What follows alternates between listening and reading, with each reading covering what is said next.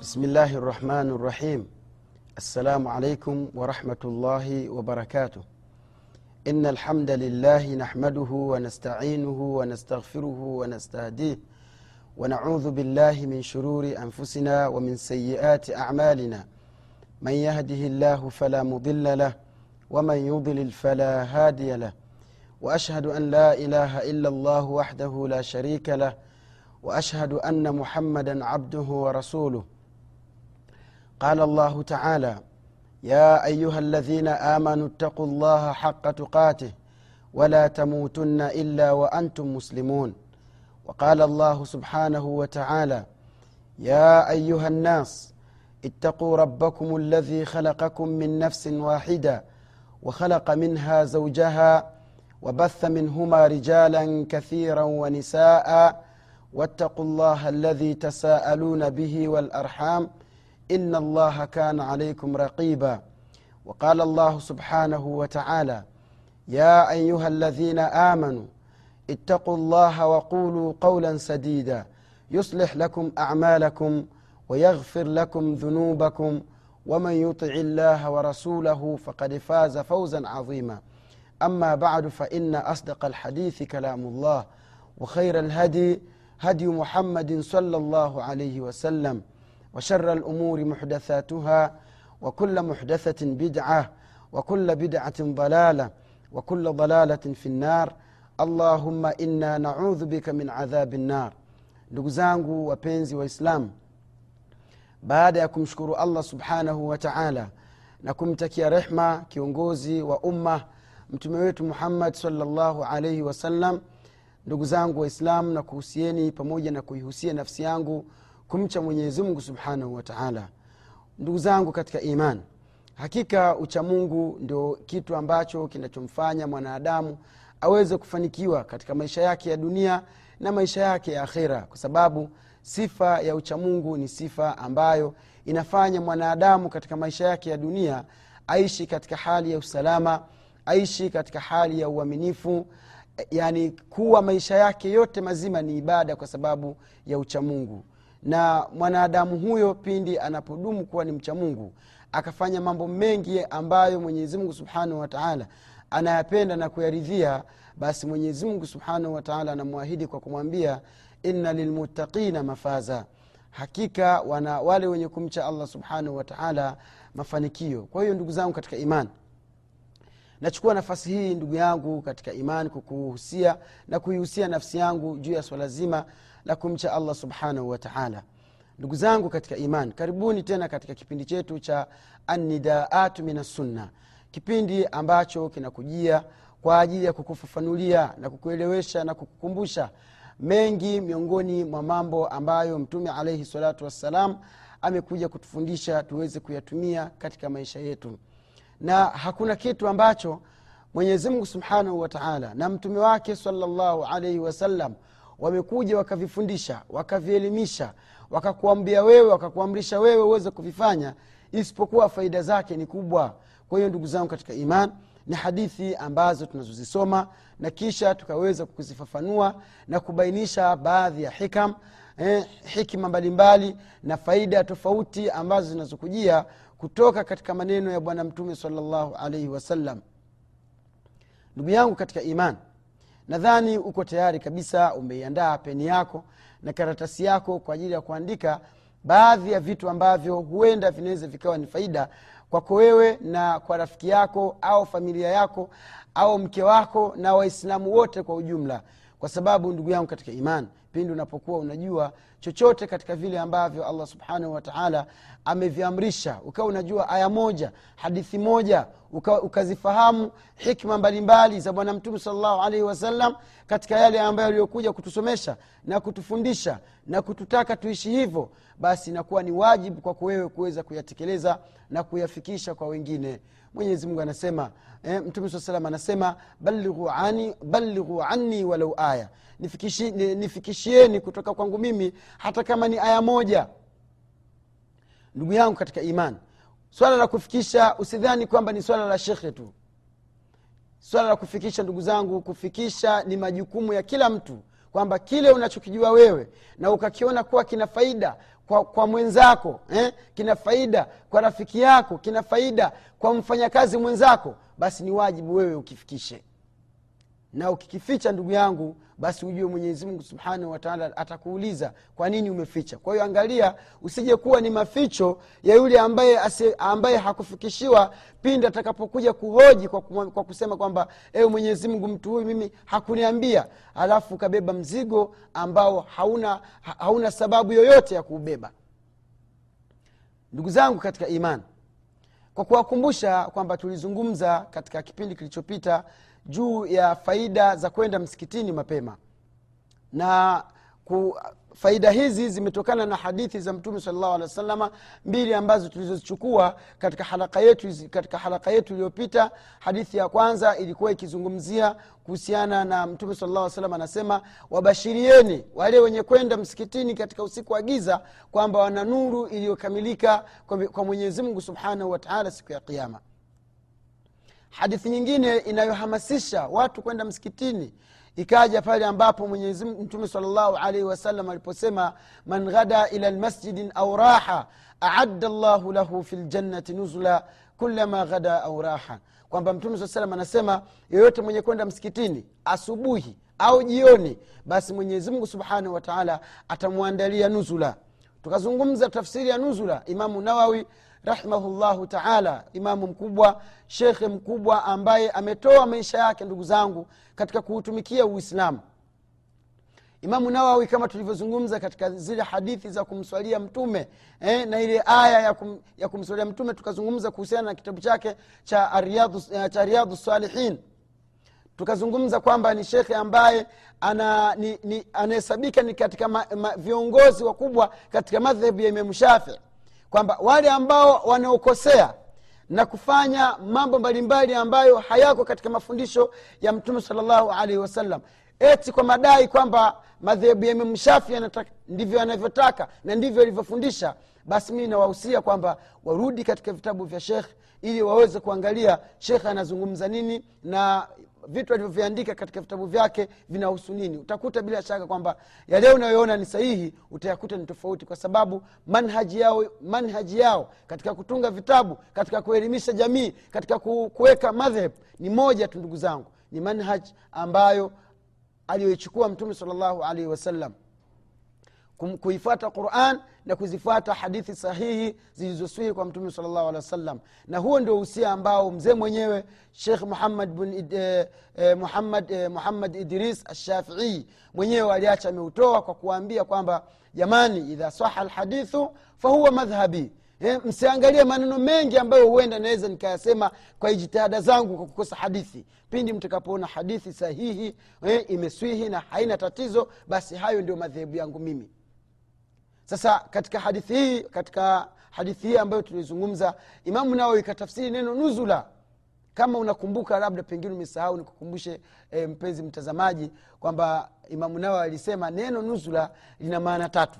Maana ya kwanza ni arizqi kwamba aadda llahu lahu mtu huyo mwenyezimngu atamwandalia ndani ya pepo. Eh? tumesema kwamba sio akiwa nje ya pepo hapana akiwa ndani ya pepo kwamba tayari ameshaingia peponi allahu akbar.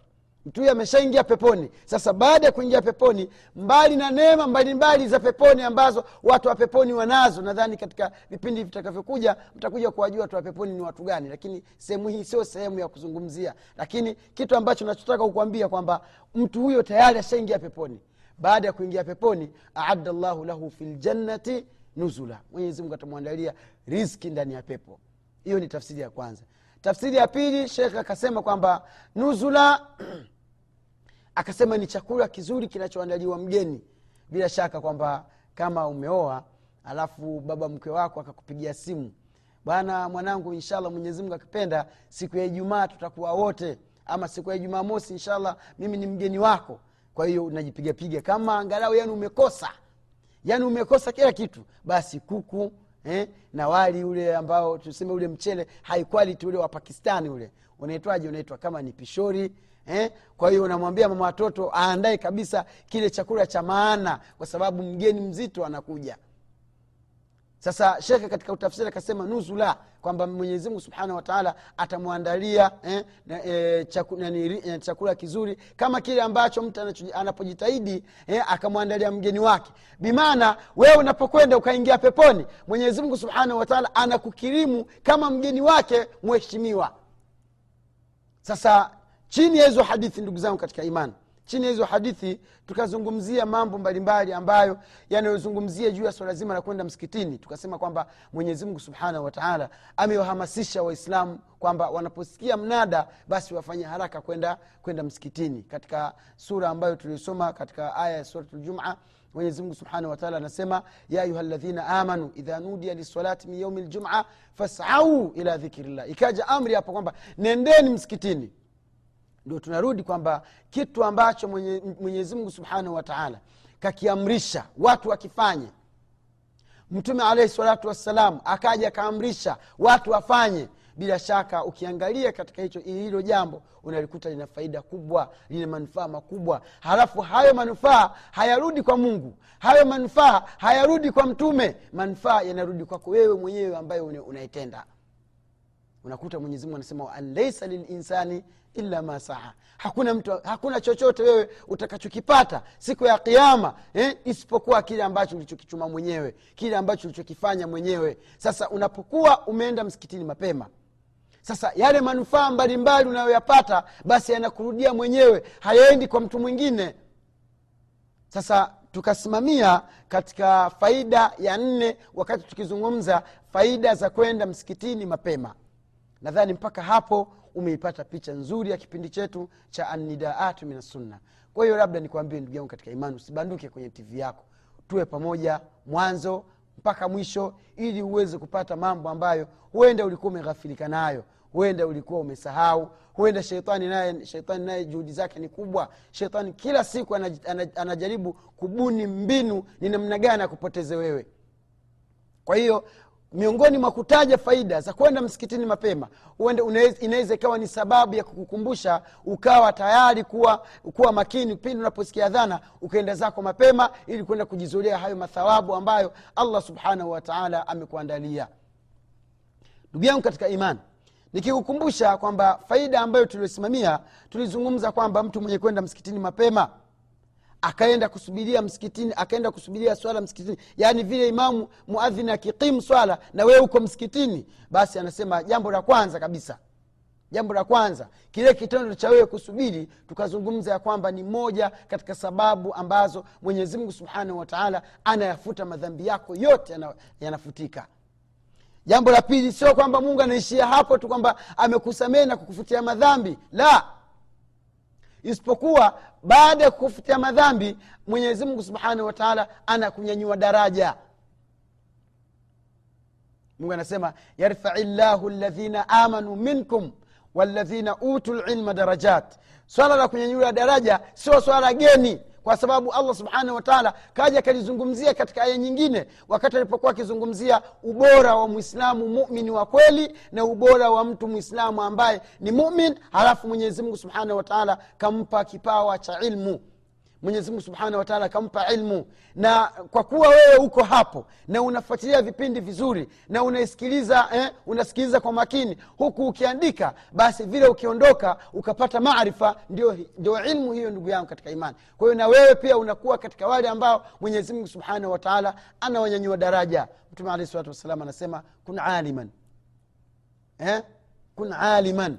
Au mutaaliman au mustamia si kwamba kuwa ni mwanachuoni jitahidi sana uwe na ilmu na kama hautaweza pengine kwenda darasani na pirikapirika za masomo na shida za masomo na njaa katika masomo na dhiki katika masomo ukafanya subira kama hautaweza basi kuwa mwenye kusikiliza unaposikiliza mawaidha eh? Pengine labda vipindi vyenye, faida mihadhara mbalimbali kuwa mfuatiliaji ukae usikilize. Katika kule kusikiliza kwako basi unaweza kufaidika na kupata ilmu. Au mutaalima umeona? Kama uta, utashindwa kusikiliza basi jitahidi sana u, u, u, uwe mwanafunzi. Sasa hadithi inataja manzila. Kwanza kuwa mwanachuoni kisha uwe mwanafunzi. Kama ikishindikana kuwa mwanachuoni ikishindikana kuwa mwanafunzi basi kuwa mwenye kusikiliza. Sasa hivi ndugu yangu katika imani hii ni fatih. Mwenyezimungu amekuja kuunusuru uislamu wake. Mwenyezimungu amekuja kuinusuru dini yake kuwapa fikira wale watu ambao mwenyezimungu subhanahu wataala amewajalia pesa ya kuweza kununua vyombo hivi na kuviweka wakfu kwa ajili ya mwenyezimungu subhanahu wataala ili waweze kujipatia pepo. Sasa na wewe vitumie vyombo hivi ukiwa chumbani kwako ukiwa sitting kwako skrini yako ya tv ikiwa hapo ufaidike kuangalia yale mambo yatakaokunufaisha wewe siku ya kiama ndugu yangu katika imani. Sasa kuwa, kuwa mustamii kuwa mwenye kusikiliza angalia vizuri sikiliza vizuri andika zile faida ili siku ya kiama isije kuwa ni mzigo kwako wewe. Kwa sababu allah anasema thumma latusalunna yaumaidhin ani ani naim. Siku ya kiama mtaulizwa kunako neema. Wewe ukineemeshwa chochote basi ujue siku ya kiama allah subhanahu wataala atakuuliza.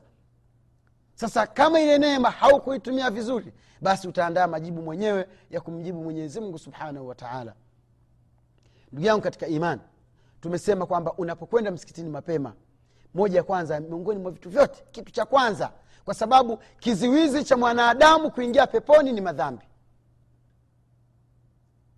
Ukiona watu wakiingia motoni bimaana wana madhambi mengi.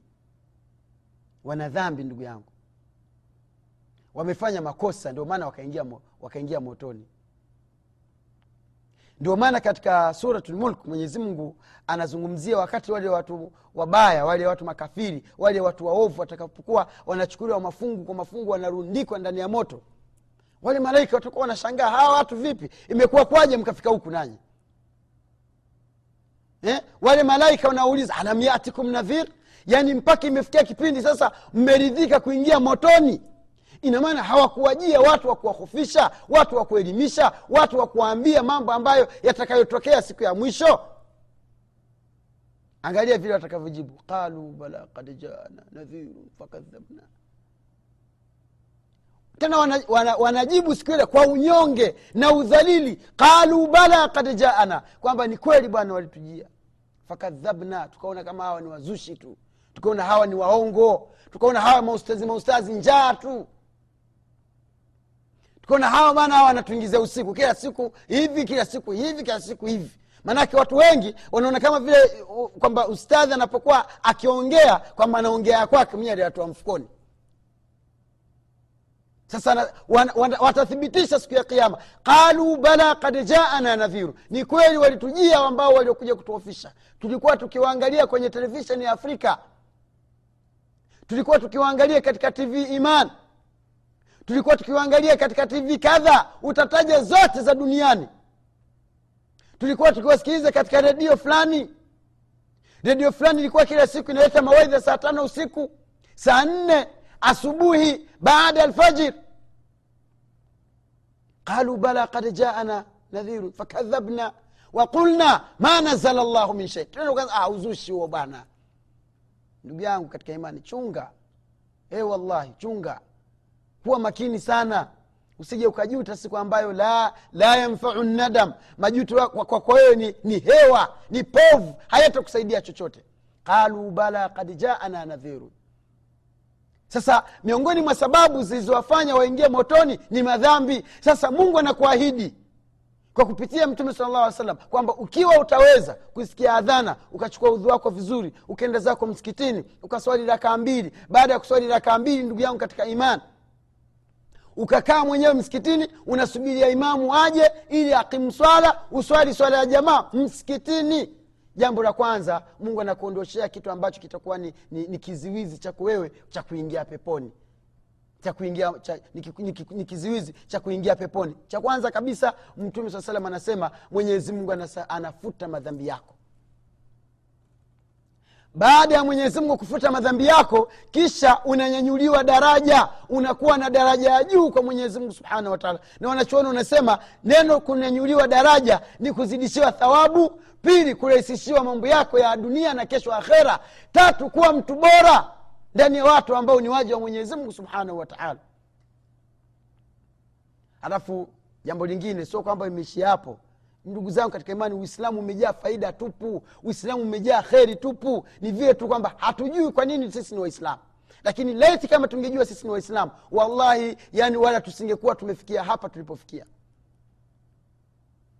Mtu anajifaharisha kuwa yeye ni abdallah. Mtu anajifaharisha kuwa yeye ni abubakar. Mtu anajifaharisha yeye kuwa ni salma. Mtu anajifaharisha yeye kuwa ni aisha. Lakini ukimwangalia wa aisha wake wa abdallah wake ni sawasawa na joni mia filmia swala usimuulize kufunga usimuulize ibada mbalimbali usimuulize. Saa zingine haswali kabisa lakini ramadhani ikifika anafunga. Haya. Hivi ngoja niwaulize swali maana saa zingine saa zingine saa zingine kuna vitu vingine vinakuja mpaka mwenyewe unakaa unafikiria unakosa, swa, unakosa jibu. Hivi mtu anayefunga halafu haswali baina ya funga na swala ni kipi kigumu katika vitu viwili nasubiri jibu unijibu sio niangalie tu.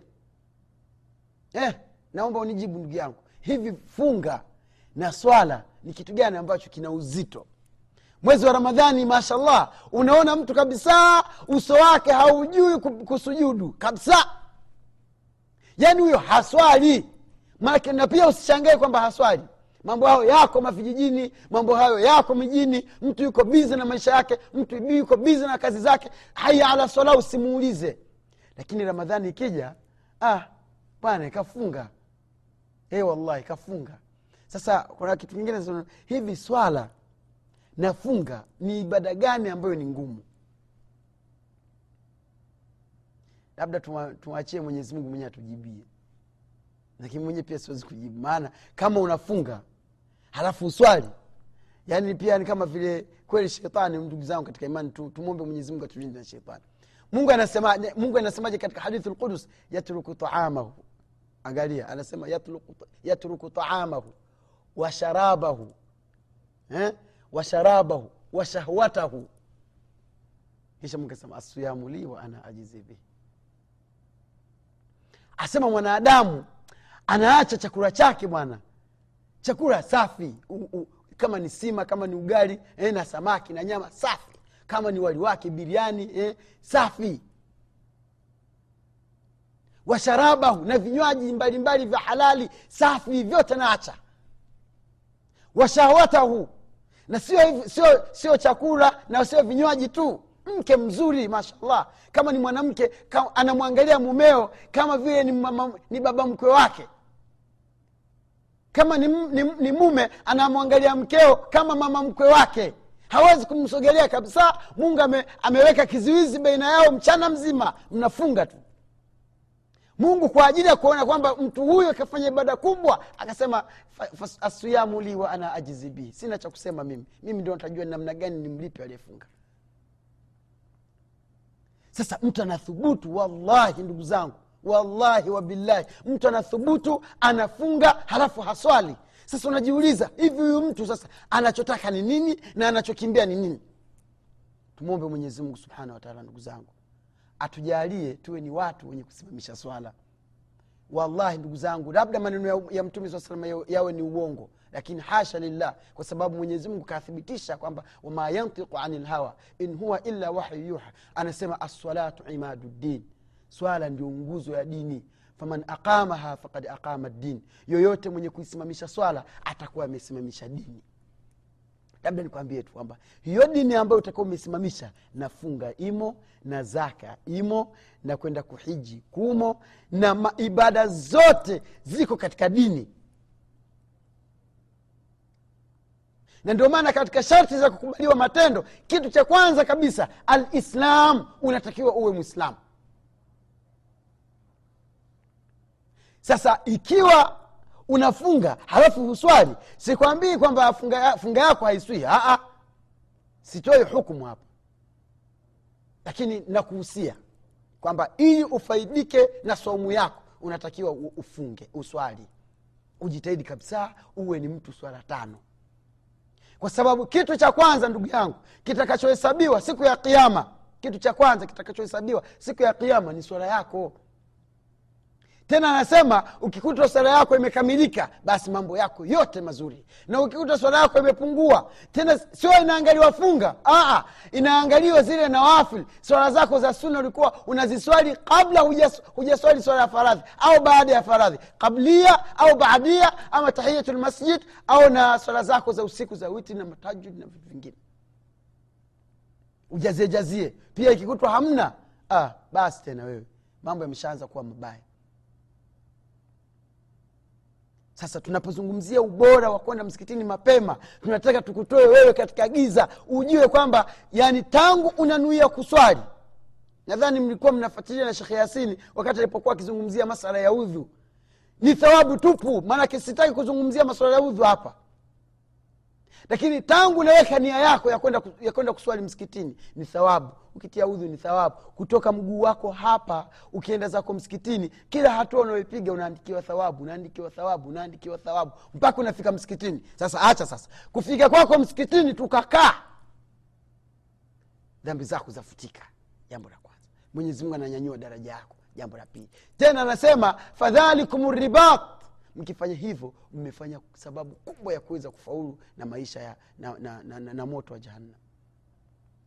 Ndugu zangu katika imani sidhani kwamba kuna mtu ambaye yuko tayari kuingia motoni. Kitu kitu hicho kwanza hakuna. Kwa sababu nafsi nafsi huwa haipendi vitu vibaya vibaya. Sasa uki, motoni ukule ni kuungua tu.